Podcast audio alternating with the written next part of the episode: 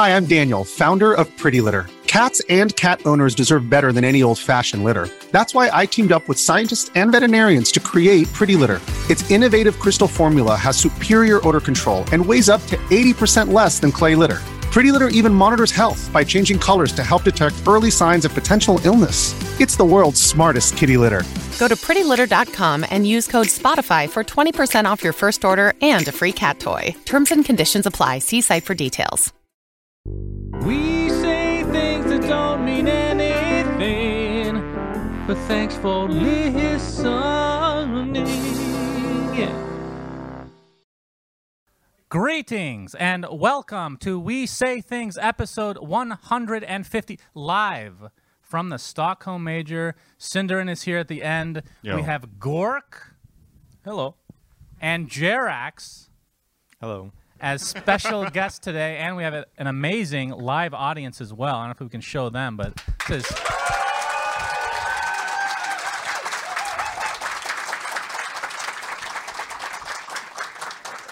We also have ESL representatives. Am I allowed to cuss on my own podcast today? Yes. Shane is giving me an un. He's giving me a thumbs up. Fuck, this is great. Boy, oh, but so this is going to be an interesting episode. It's going to be kind of expedited. We got like 40 minutes to work with. Uh, first half is just going to be us talking amongst each other. Uh, Cinder will probably sit out of that because he doesn't like talking very much. And then the last half will be AMA from the audience. So it should be fun. So let, let's start it out. First and foremost, Gork, how are you doing, sir? I'm doing very good. You can hold it. We can pass it around. Okay, let's do that. Give it back. Well, I'm doing very well. Thank you. Okay, very good. Jerax. this is going to be a long ass episode. We're going to do. All right, let, us talk about. Uh, well, let's talk about Jerax first. To get the, you know, talk about the elephant in the room. E Please EG, hold it yourself. EG didn't do too hot at the major. I, I don't know if you knew that. Uh, do you want to talk about the the team as a whole, or like what happened, and like because obviously that's on most people's minds right now. You can you can be brief. you can be Uh, brief. Brief. Uh, we underperformed. Okay. Uh, let me think a little. Uh, there's a lot to say. Some things can't be said. Thinking, thinking. Uh, anything on our podcast. anything, yeah, anything. Um, We're Sorry. waiting, Jerax. Yeah, uh, I, I know. I, I know. I'm, I'm just thinking. Uh, I think what happened. Uh, I mean, we had a very long boot camp. We did. We had like up and downs. Uh, I mean, if people people probably look for comparisons like TSM versus us or Quincy, like uh, I feel like we were kind of like very close to where TSM was, uh, in terms of like how we prepared for this tournament, and. Uh, then like obviously the comparison is like, well, they're in the finals, we are dropping first in the tournament. What happened? And uh, I think for us, um, we kind of failed to prepare for this tournament. We didn't really boot camp. I feel like we dropped the ball in the very beginning, and uh, the ball was missing. Like we never found it. It, it was somewhere, but uh, I think we did not find the game we wanted to play, and uh, it's very disappointing. I think the result is not so disappointing, rather than being in the Dota game and you feel like you're lost. So I think that's what happened, basically. I have a question, so that's fine. I mean, I'm personally wondering, Jerax, I mean, you have a ton of experience, right? Is there anything new you learned from this tournament experience compared to before? Um, You guys can have the podcast, by the way. It's fine. I'll just go over here. No worries. thank you. I don't want it. uh, anything new? Uh, I think this team culture we have in EG is quite a bit different from where I come from the past, and I, I think I learned to appreciate looking forward that we had in the past. I, I don't think we had it so much in this team, like this tournament, and uh, that's definitely something.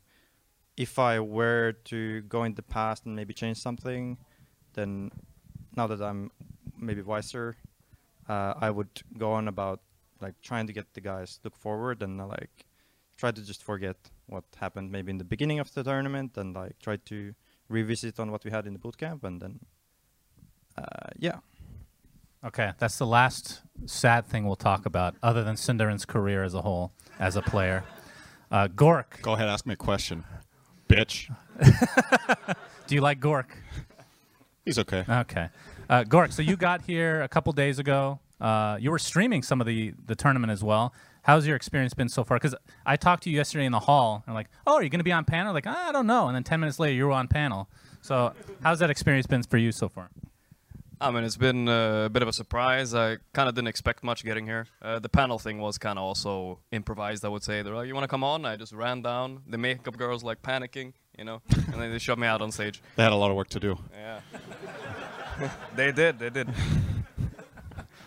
And uh, yeah, no, uh, it was it's great streaming from home, but this is a completely different experience, I would say, and I'm uh, a little bit overwhelmed by all of it because it's kind of new to me, but I'm enjoying myself a lot here.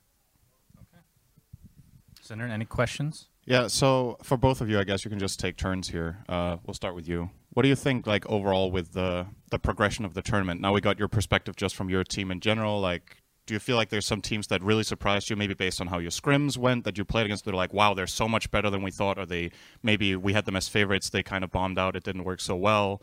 Um, and just like the atmosphere in general of being back on land since like two and a half years ago. Maybe it's even longer for you, actually. I'm not sure. Yeah, it's about two and a half. Please hold the mic. Keep holding. Thank you. yeah, it's over two and a half years, I believe. Uh, I don't actually remember. It's been so long. Um, yeah, I mean TSM for sure. I mean we have been very closely related. I guess is the way to put it. And uh, uh, yeah, I mean I had my doubts about like how they play the game, but it like they still do the same thing as they did in the NA region. Uh, they're doing very similar in the sense that maybe some hero changes were there, but uh, other than that, like I, they play exactly the same, and uh, it's very kind of beautiful to see that uh, uh, they just believe in it, and then they just do it, and then they're willing to go home like that, or they're willing to win like that. So I, I think that's that's nice to see, and. Uh, any other team? I mean, Gaming Gladiators is. Uh, I look forward to seeing more from them.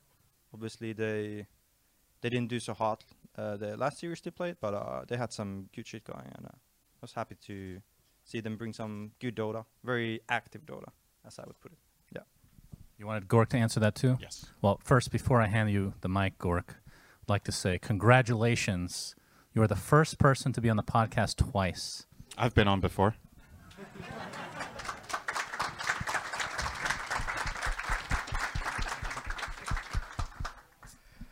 I do not remember the question.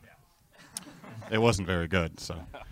No, so overall with the tournament, watching it from the outside, like the perspective, which teams do you think did better than you expected? What's your how how long have you been here in the arena? You came in yesterday, I think. Yeah, yesterday. Yeah, what's your experience? So this is the first time you've been at a land this big, I think, with a crowd and everything. Is it everything you hope for and more, or is it you know like how do you temper your expectations for that and just the tournament in general with the teams and everything?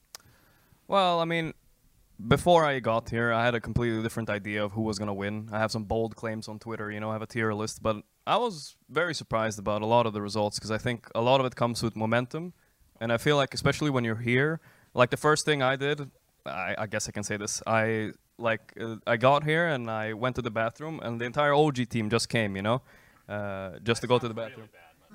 yeah, they ran there. They were like, "Oh my god."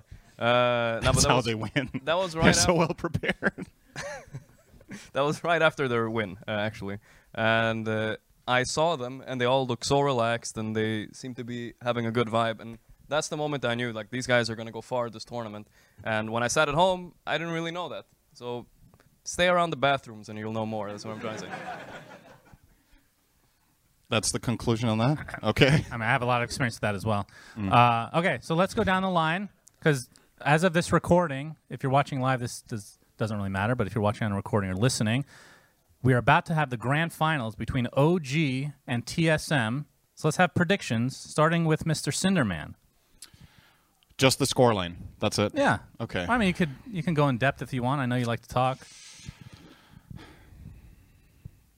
Okay, I'm gonna Jerax, say. how about you? Yeah. Mm, uh, let's go with uh, 3 1 TSM.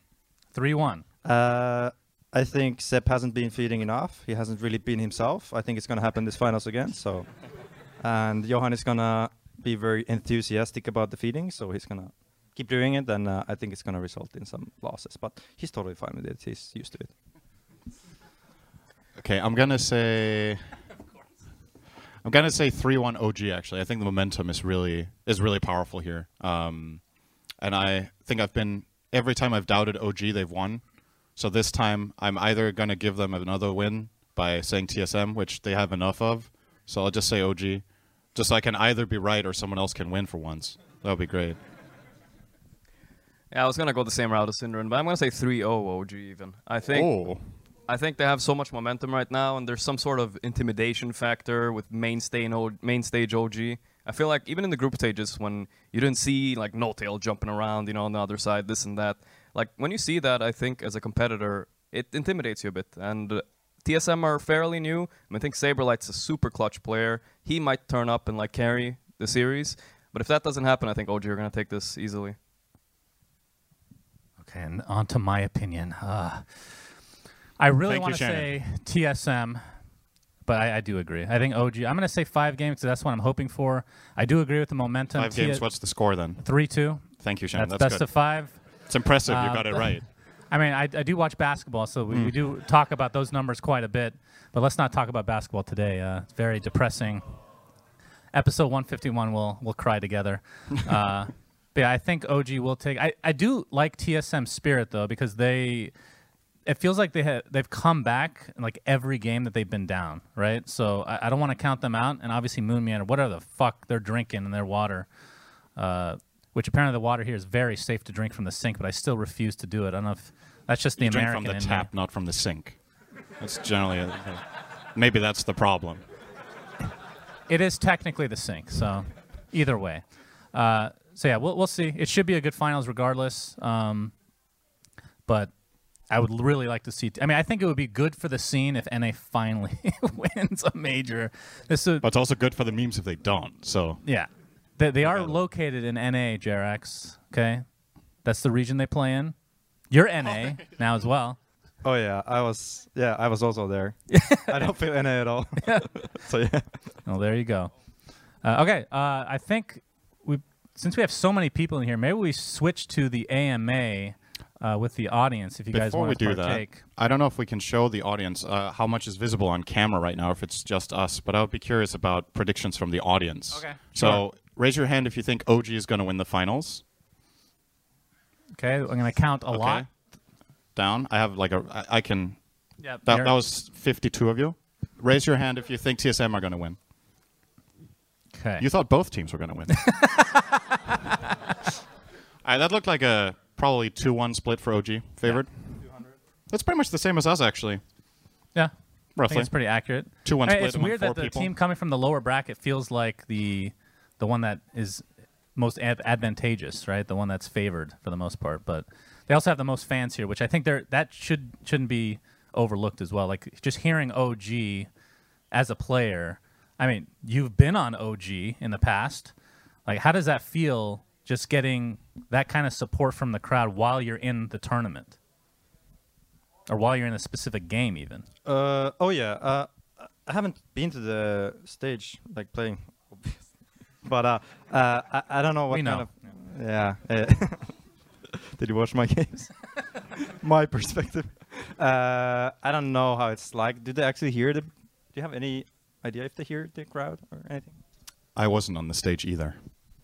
Yeah, they they can feel. I mean, you you've been to many TIs, Yeah. so just take that experience and tell us what that is like in general. Just hearing. Well, usually you get a vibe on like the crowd like cheering and all that, and that's really nice. Uh, uh, I mean, it's really nice when you're winning the game. you hope you're winning the game, and uh, they're cheering for you, hopefully for you, and uh, yeah, it encourages you. Like you feel like you have done something, and uh, people look at you, and uh, they take you. You know, yeah. Oh, why do you want it?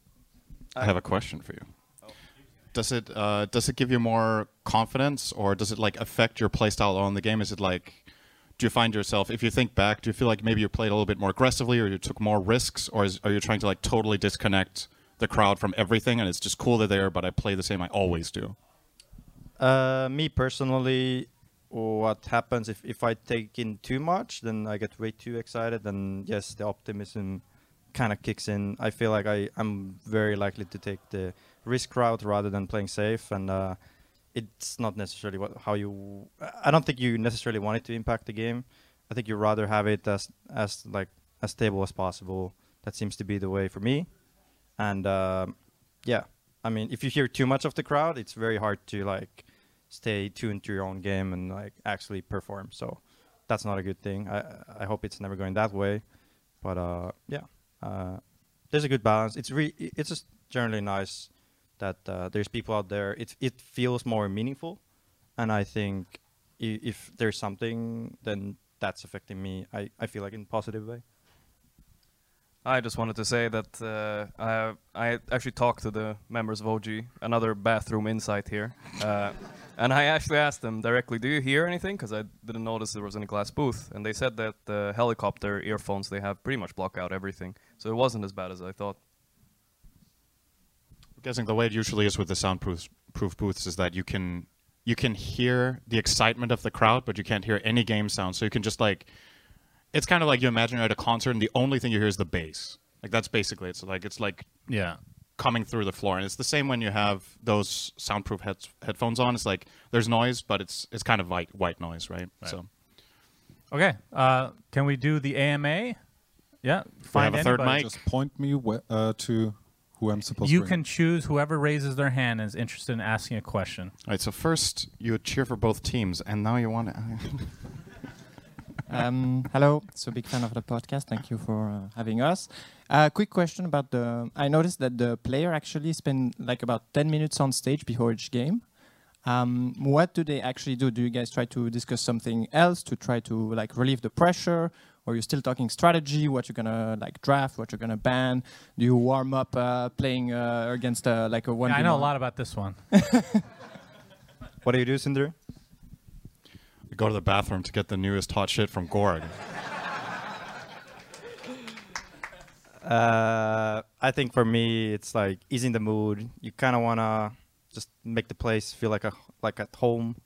That's kind of one thing. So people do different things.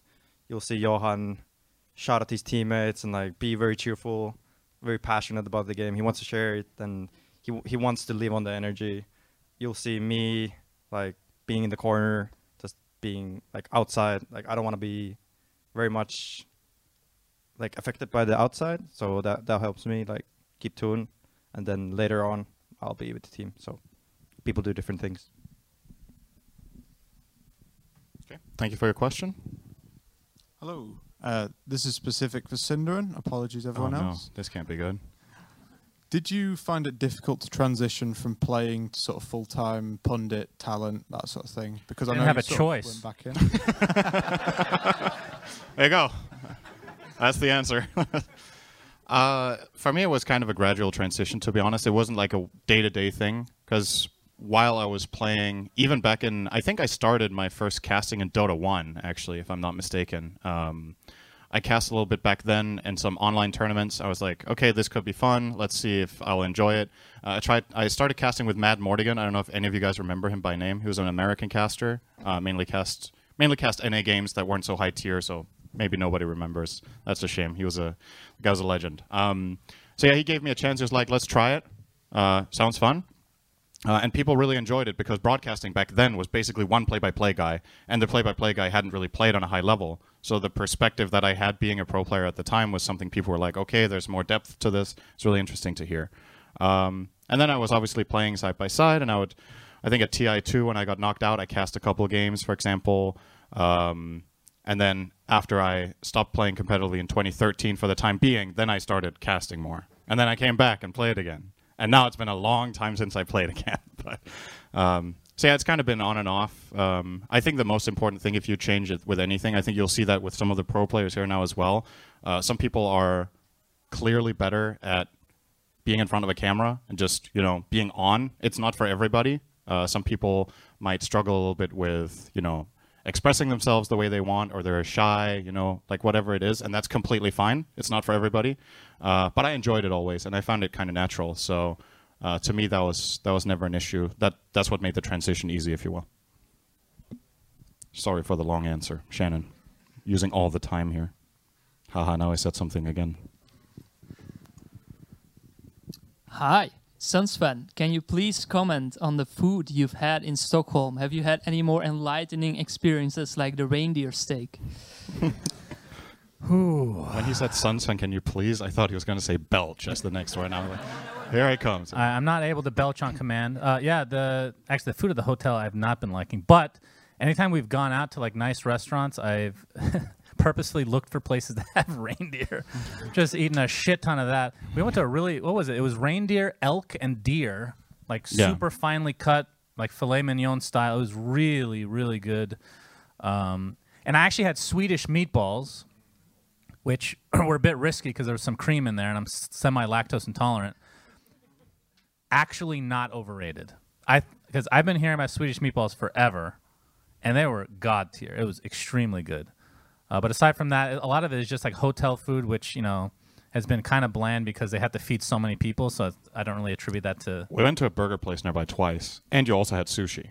That's true. That's not Swedish though. Well, it was here. He asked Stockholm. I just wanted to say one thing. While you're in Sweden, you gotta try the banana curry pizza. Otherwise, you haven't really been in Sweden. Let me ask you a question, Gork. Why the fuck do you guys not cut your pizza? What in God's abomination is the reason? Because then the banana pizza's- spills in between the cracks. Is there okay? I'm genuinely curious. Do you, is there a reason? You're asking me like I'm making the pizzas. Like, I, I don't know, honestly. I, I'm just offended every time I'm given. It's like they don't want me to eat it. It's just this round pizza, not cut. Like, what are you supposed to do with it? Maybe some people fold it. yeah, fold it. Okay, next question. We'll get you next. I can't wait to hear what your question is. Cheering for both teams. Raising your hand immediately. Um, I have a question for Jerax. Um, so I've seen some of the EG games during the group stages, and um, some of the games you were laning in uh, with Nightfall, some of the games you were laning with RTZ.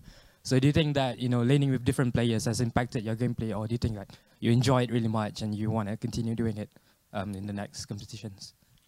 Uh, yes. Uh, that's a bad answer. Uh, Next question. profe- professional player here, yeah. Uh, thinking.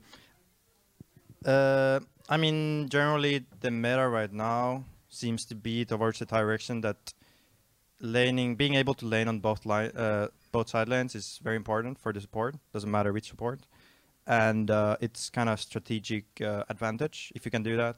You also pick some heroes just to do that. It, it certainly gives you flexibility uh, with the way you draft as team and the play. Uh, laning with Igor or laning with Arthur, it's very different. Uh, I would say I learned in this team to lane with Arthur, and then I mean that obviously shows with me laning with Igor. It's somewhat of a different story, but uh, it, it, not to a not to a huge ex- extent. Like Igor is also very vocal, so he helps a lot. But uh, I would say it gives you perspective. People look at the lane very differently and uh, I think this team actually was the most laning heavy, heavy team for me so far, and I feel like uh, that's been like very impactful for how I look at the game. Like the importance of our zero to 15 minutes is uh, way more than uh, in the past, like me playing in OG, and I feel like uh, that taught me a lot. Yeah. Did I answer the question? Yeah. Okay. No, please try again. I I think we have one up here. That's my next pick. That's fine. Now I'm good. Thanks. Now you have to.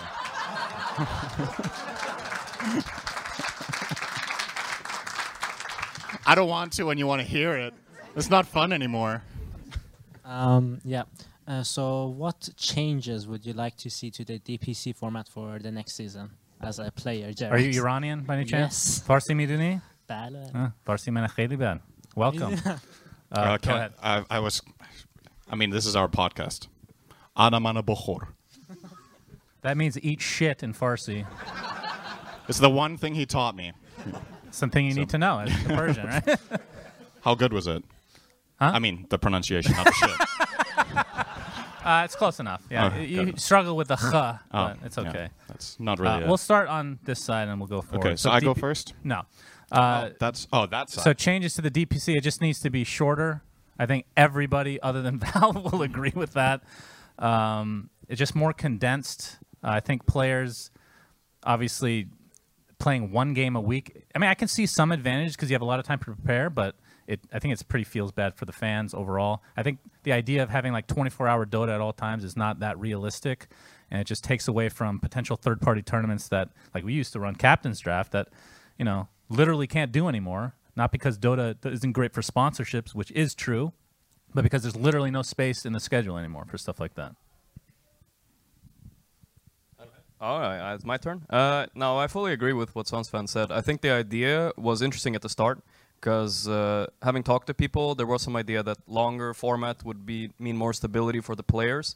But it seems like this stability is not worth it compared to having a lot of different tournaments, and it's not as good for the fans as it, I think Valve hoped. Uh, I mean, I have a lot of first-hand experience uh, being in a, this international team, EG, not NA team, but international. Sorry, guys. uh, uh, I mean, I can just say an example how how how the DPC looks from the team's perspective. For example, Abed uh, in our team, he's come he comes from Philippines, and uh, how the DPC forces him to travel is not necessarily nice. Like he can't be any he can't play from home. It's basically impossible. So he's expected to boot camp for six to seven weeks each time the league is on, and uh, he's also not able to like travel home in between the breaks. So it's kind of he's kind of kind of screwed over. Uh, it's not very easy. Uh, it doesn't it definitely doesn't leave any option really to than to boot camp like the actual six to seven weeks together because obviously we want to be there when he's there because the team wants to be together and uh, and uh, I feel like that limits us For example like we come to this tournament we, and we don't boot camp because we don't really we can't really like it's just exhausting and like people are close to being burned out so you have to give them time. And uh, I feel like it's very impactful especially long term because then like it's it's not just the first or second season but then we are looking at TI and everybody has their minds there and uh, you're supposed to be like really doing your best here but you know you know that it's not realistically like you're gonna give it your all but you know you could do better with a better better schedule for yourself. Like you you, you know for yourself that uh, it's not optimal. So I, I think teams very very much struggle in these times and uh, I haven't really heard anybody figuring it out this season. Like I've, I've been talking to teams.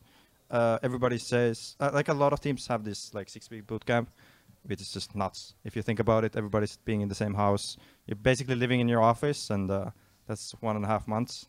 Uh, you see the same faces eat the same food together you know it's not healthy and uh, i wish there was more balance I have the experience being in the same uh, building as Shannon for two weeks, and that's more than enough. So six weeks would be Admit I'm rubbing Uh, off on you a bit.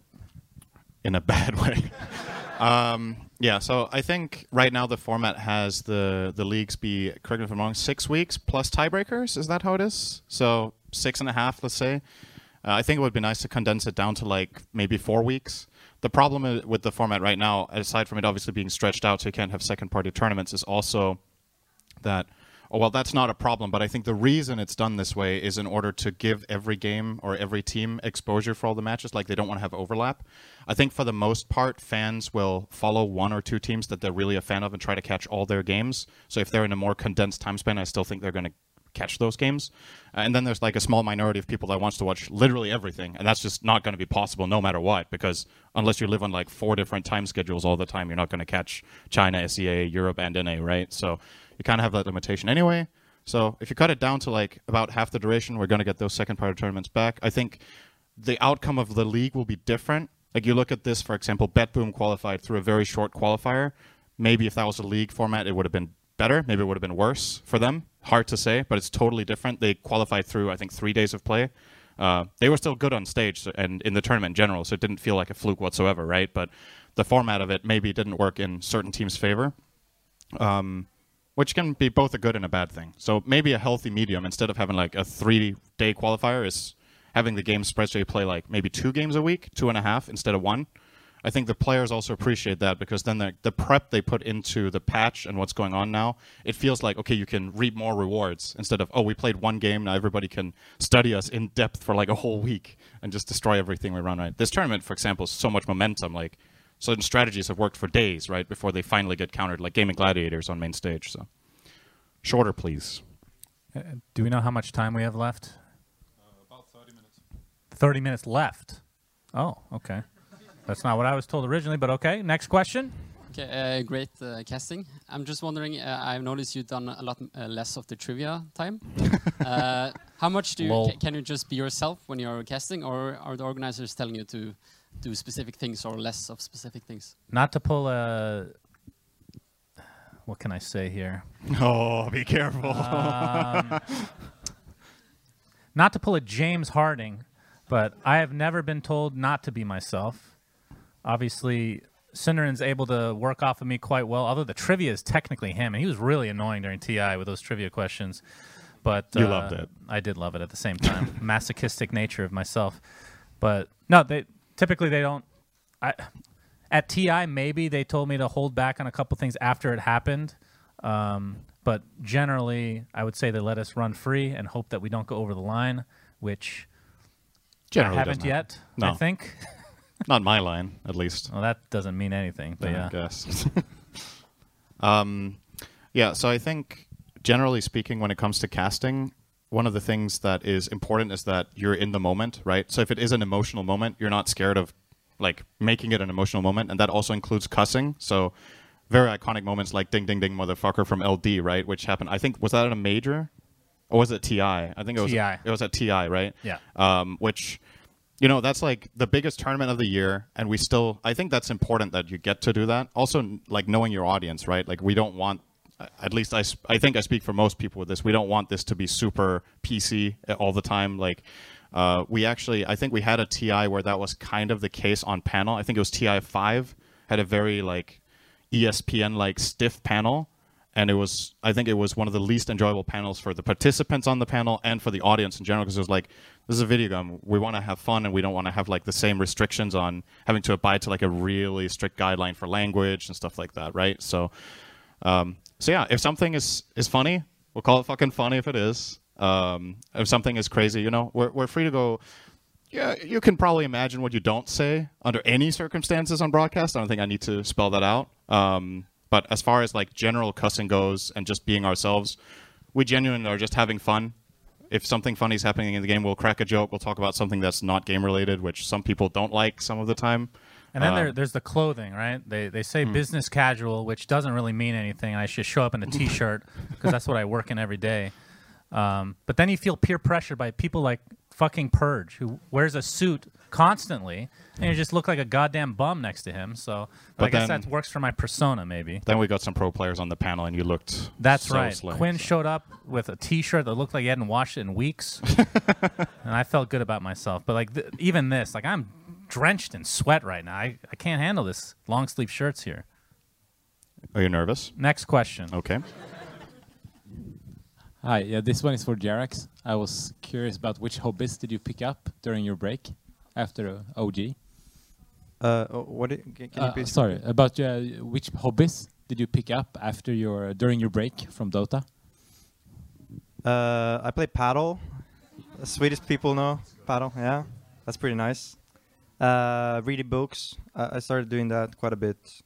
I mean, two years. It's like when you have nothing to do, you're gonna you're gonna come up with all this. Talk to them about your, uh, you know, the writing thing, the pen, playing Counter Strike with that. Oh yeah, that was a hobby. So basically, I played Valorant. It's a FPS game. I played that on a. It's like a tablet, and you have a pen. I was doing that for way too long. It's probably probably two to three months. Uh, I did that very serious, by the way. I, I, I committed like six hours a day to that. That it's it's just.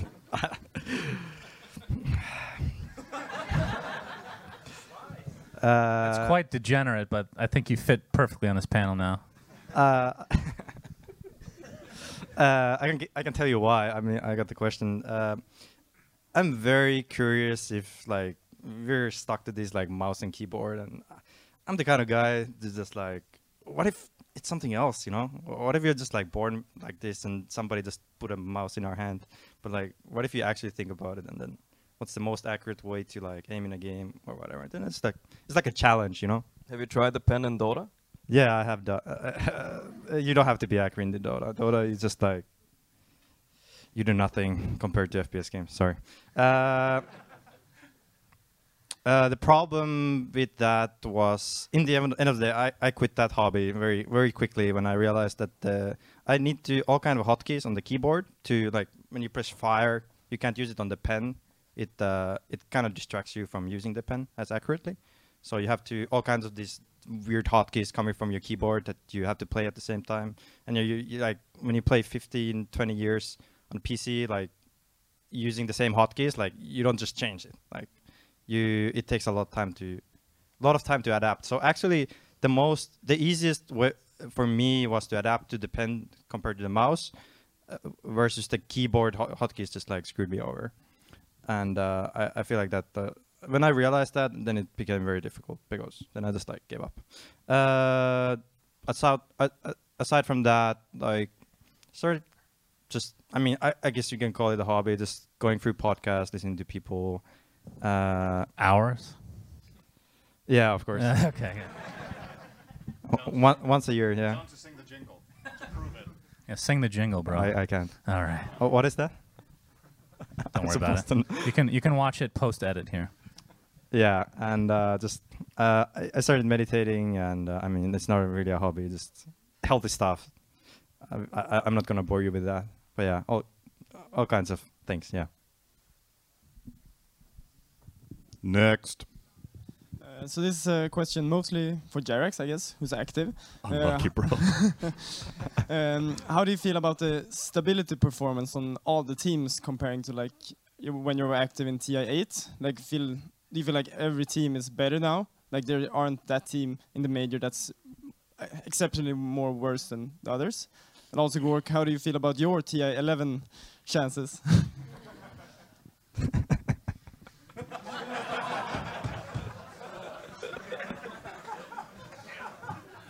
My chances, yeah. Uh, let's look at, look at that a little later. Not yet. Uh, stability.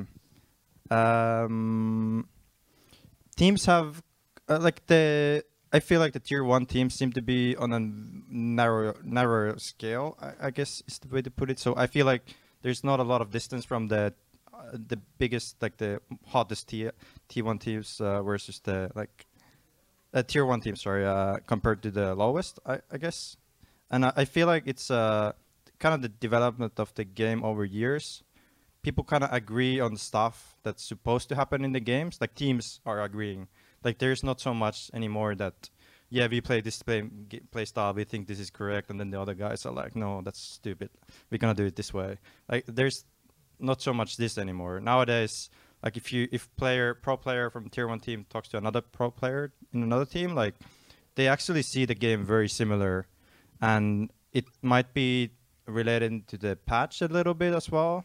Like uh, a lot of the like the meta picks seem to be very everybody seems to be capable of playing them almost, and then uh, I feel like there's just a lot of agreement how to approach the game, and that usually like tightens the gap of like between the teams. That's my understanding of it. And overall, I think people got very much better at the game. Like, I'm behind for sure. like, coming from like uh, TI8, I, I felt like I was terrible. TI, TI uh, sorry, uh, TI9 was a, I was a lot better. And uh, now two years passed, and I I think uh, I would back then I back then Jerax doesn't do very hot these days. I think, and uh, I had a lot of catching up to do. I still have, and uh, yeah, I don't know about the chances in TI 11. Uh, that's a little. And that was for me, yeah. Oh, was it? Okay, yeah. thank God, thank God, not me. Well, I mean, our team, we're in Division Two. Um, we have kind of have a motto to never practice, never scrim. Uh, and you know, it I, I see that as a benefit in a way because people underestimate us. I mean, last season we had Alliance on the ropes, and that felt really good for a while until we've lost all of our rest of our games. Um But I would say if we make it close, I think you know, if we make it to TI, imagine how scary it is. Wow, they don't even practice, and like, they'll be so scared. We'll make it all the way, I'm sure. Is there any threshold that you would cross where you would be like, okay, now we're actually going to try to take it seriously? Like, have you ever talked about that? Like, what if you made the major? Would you still not have practiced at all, or Maybe if I get banned on Twitch, uh, Oh. we'll talk. we'll make it happen? okay. You have a chance right now. Just say the wrong thing. I think he would get me banned. Actually. Um, so I have a question for Gorg. So now you've been on the, the panel and you've done some casting on your own broadcast. Um, is this something you'd like to uh, pursue in the future, or are you just continuing with the with the the playing? Well, I mean, I think streaming is kind of my thing. I noticed that. I mean, the people that are working these events, like Sunsfan and SyndereN, they're actually super talented, and I feel like I'm totally out of place. But I think it's fun, and uh, as a hobby, I would definitely want to do it more, whatever opportunity comes. But yeah, I'm basically like a little mascot up there. I feel like really. We will do about 10 more minutes, by the way. Okay. You still got your question ready for me, don't you? You're just waiting. Oh, he's holding it. All right, it's going to be the last question. Um, so this tournament, I feel especially you can see that there has been sort of a generational change in players. A lot of older players are coaches now, and a lot of people like Secret are not here, and Enigma Galaxy are not here. Um, like from your perspective, how do you see it? Is this just a natural development? Is it? Um, did you expect this? Did you think um, it's very different from before? Uh, what is your opinion on this? That is a good question. I does anybody think that Ceb is going to stay retired first? I want to ask all of you that. That was not the question. Well, I'm answering. I don't think so. I'm actually curious to what's gonna happen now. Is he is he able to join a different team, or what's gonna happen to Misha? We'll see. Yeah, I, I think it would be bad press if they get rid of Misha at this point. I, I would expect. I thought they were just going to do a second OG, but post TI, because Mm. Topson said he was going to come back, right? But yeah, that's a good question because I, I can't remember. Yeah, that's true. Jerax is uh, available maybe after TI. We'll see. no, but uh, the generational gap. I, I feel like this is almost. Uh, there was like the Sumail era where a bunch of people trying to get like these youngsters in the mid lane. Now, after Spirit, I think it's like everything's just hardcore. Like all the old guys are. I don't know if they're struggling, but there, there's more opportunities maybe for these newer players to start uh, getting on teams. Maybe that maybe the DPC has helped more than we actually realize. Maybe the older guys started playing on a tablet. Yeah, Because they got bored. it That's was too easy. That's probably a good point there. I haven't seen it on the camera shots, but Ceb is actually still rocking the tablet out there. He's pretty good. He's playing Hardcore. Wind Ranger and Monkey King because he can like draw the stuns. They're in a line, you know. All of his spells just that's all he can do. Um, yeah, you go ahead, Gorg first. I don't know what I'm supposed. Was it your question I'm answering or his? What did he ask? the the youngster. Thing. Like the youngster. Yeah, no, I think it. I think it kind of became a little bit more of a big deal when you notice these young people winning a lot of events and them kind of like uh, outperforming. I don't think personally. I don't think when you get older. I'm saying this as I'm getting older. I, don't- I think it's more about how much hours you are willing to put into put to practice. It's not so much the age gap. For that you, that's matters. zero. Yes, Is what you've told. Zero. Yeah, I'm willing to put none. Uh, but yeah, I think the older you get, you get more responsibilities. I don't think there's anything inherently wrong with being old. And my personal philosophy, I think every team needs an old guy uh, or two to guide the youngsters along the way. So I think there's still a place for the the old horses in this race. Um, for me, it's something I've thought about a bit as well because I think part of it is perhaps first of all, it's the amount, like Gorg's saying. I think the overall effort that players are putting in uh, has gone up. I think if you go back five, six, seven years, I think pro players were probably first of all they they might have been playing the same amount, but they probably weren't using their time as effectively. Like having a right balance between playing the game, analyzing, watching replays, this kind of stuff. Uh, I think the approach has become more serious over time, and the young players have the motivation to do it more so, to an extent at least, than older players. I also think Dota in general, for me, has become less about like the old knowledge of counter matchups. I think it's kind of in line with what Jerax is saying that the teams it's more like defined how you play. So I don't think like that edge of having a super experienced drafter that has played since Dota 1 that advantage in draft feels less and less impactful for me over the years as a viewer uh, compared to a few, even just a few years ago, where you would see like these amazing outdrafts that were based on history, right? Like someone just remembered, oh, back in 2013, this is how we used to counter this hero when it became a problem. Nowadays, it's more defined. So the young players, you know, they're very quick on their buttons. They know exactly. They play the matchup so much every day in their core roles that um, a lot of it is just you know familiar to them. Um, I guess also the gap between pubs and pro level play uh, has maybe narrowed down a little bit as well so that the experience you get when you play on a day-to-day basis in pub games will the transition is less difficult so if you're just highly individually skilled a lot of the knowledge and experience you get from pubs can actually translate now um, that's how it feels to me i don't know if you would agree Uh, I agree. Um, sorry. This is usually what I do. Think. Uh, what comes to my mind for about this topic is uh, a lot of the older people have the knowledge. Uh, the thing is, the old people, I would say, they have put a lot of emphasis on like really understanding the game, and I think the gameplay part starts to have less of an imp- like they put less of their time into the actual gameplay, and then the uh, they they put more focus on the knowledge. So I think the natu- natural uh, direction they usually do is like they keep pick on fives because it's a position where you can actually apply the knowledge better and you can get the people to do what you think is the correct thing to do. But you're really just trying to unite the people. Or you become a coach where you basically just share your knowledge and try to get everybody to do the same thing. Uh, very similar is to the post five. Uh, the thing with the younger people is their emphasis and their time is always put on the gameplay, and the only real thing is they just hope that somebody really brings them all together and they like find the correct people to, for them to work with. Like I feel like we had this in OG, for example, where I feel like Topias and ana had something like unexplainably unexplainable synergy in the way that they never really had to talk about the game, but they just like seemed to have synergy naturally in the game, and uh, it just like clicks, and there's no need to talk. You know, there's no need for older guy other than to choose them in the same team, and it just naturally works. And uh, I feel like younger people really just need to find the correct people they want to work with, and some one old boomer that's that's like trying to draft and trying to focus, put their time there, and I think that's like that seems to be what's happening right now. That seems to be the key to like succeeding. I'm not sure if that's true, but that's my that's that's my take on it.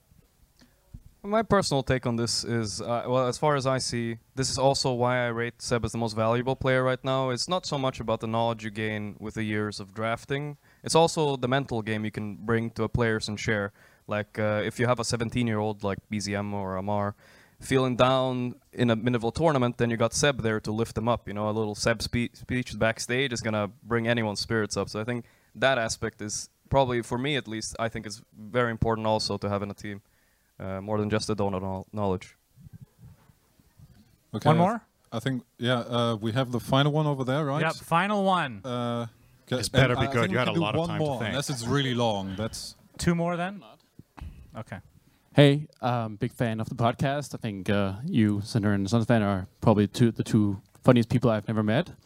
Oh. um, You need to go out more. um, I'm also a big fan of uh, your stream and uh, come back to OG Jerax. anyway, uh, my question is um, to each of you, all four, who is your favorite pro player of all time? And it cannot be yourself. I was gonna pick myself for Counter Strike, so that's a good thing you said that. Best favorite pro player of all time. In Dota, yes. Do you guys have quick answers? I have to think. I have to think as well. That's kind of a. Uh, I, I answered it before. I think Ceb, uh, just simply to, he opened my eyes what more there is to Dota than just playing the game. I think there's so much more to it mentally and stuff. So, yeah.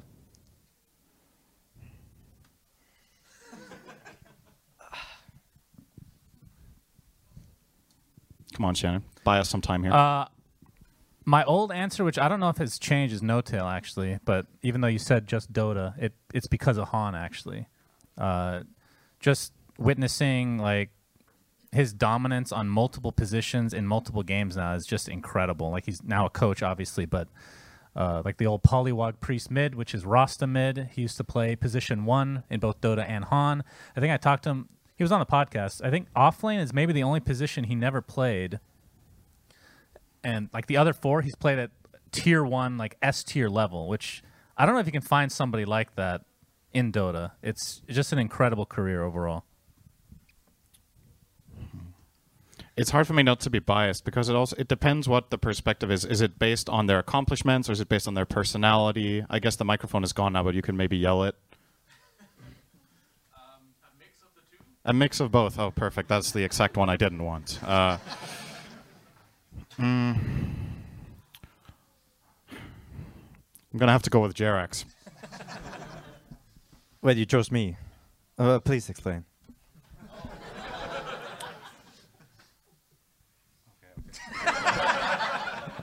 Should I just say SyndereN?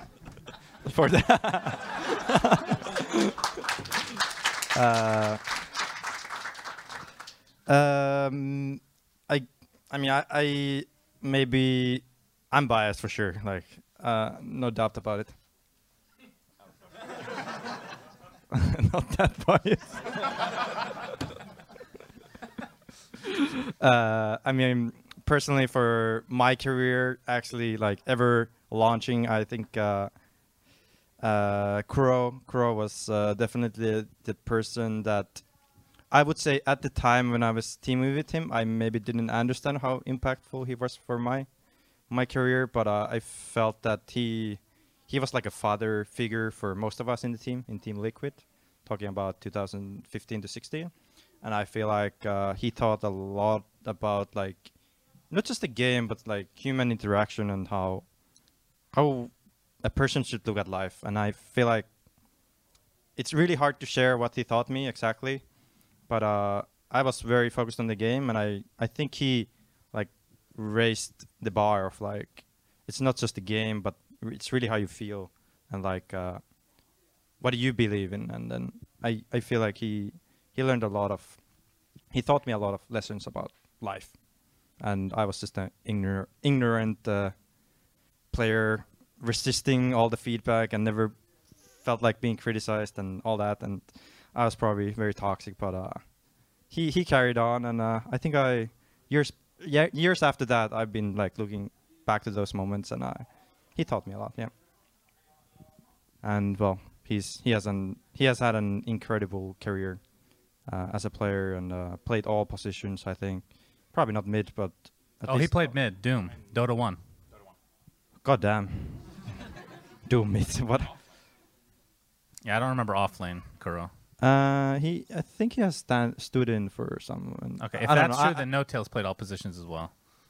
Hmm. But yeah, that competition. Yeah, yes. Mine is better than yours. Yeah, and I, I I think he was. He's like Arthur. I talked to Arthur recently, and he. Wait, who was it? I can't remember. I can't. I'm not gonna quote on him. Some somebody told me pre, uh, recently that he's like secret, secretively, secretively the most competitive person. People don't realize it. It's like he doesn't necessarily show it, like like the passion, but he he truly holds like he still is very hungry for behind uh, after all these years, and he's very committed to this game with his life. So I appreciate that very much about him. Okay, final question that SyndereN has forced upon you.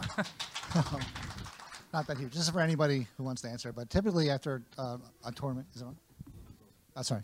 Typically after a tournament, um, a lot of the, the more used heroes will get nerfed. Do you have any predictions on what will happen based on what you've seen so far? I think whoever wins the tournament will be nerfed, as we discussed with That's Fly on our podcast. Yeah. Teams that win the major don't win TI, right?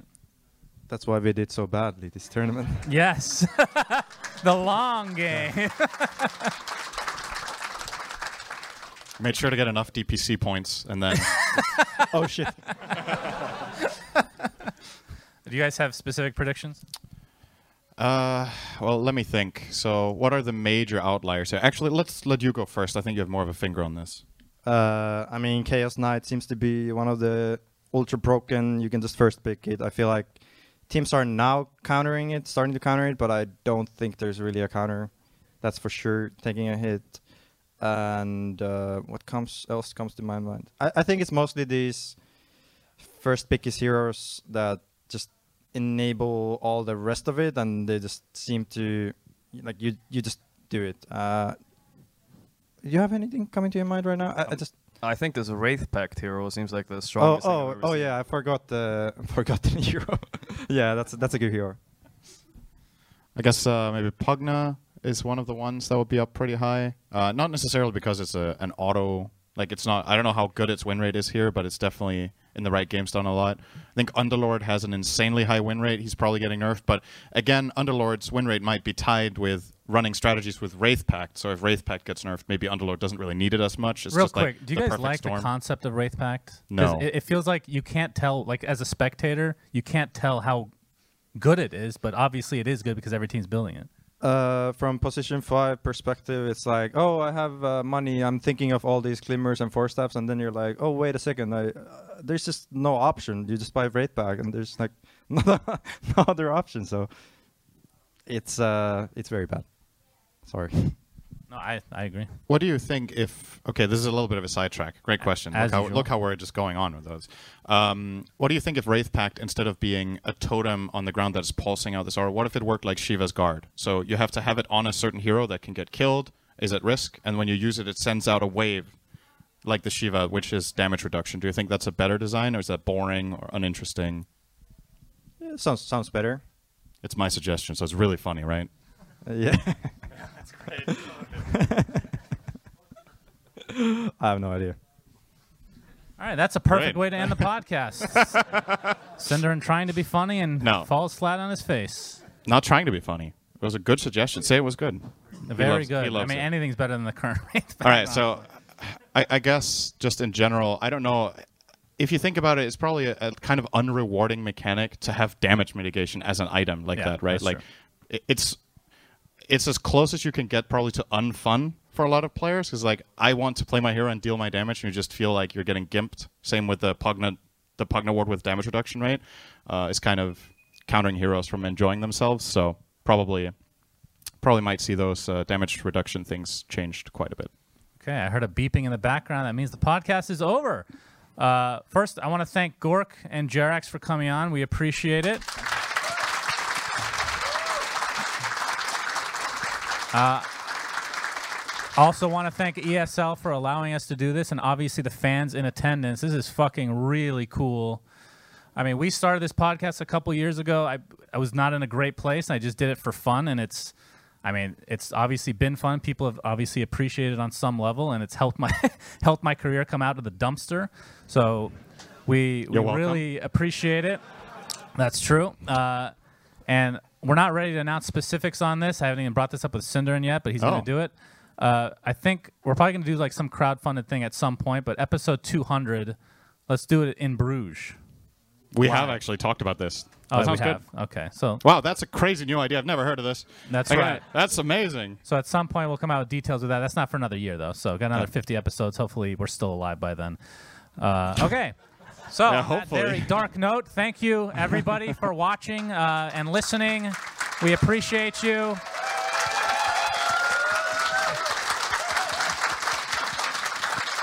Until next time, Suns fan SyndereN, Gork, and Jerax signing out. Subscribe.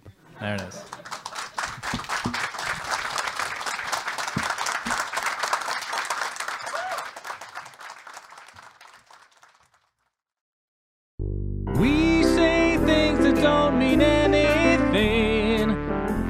Thanks for listening.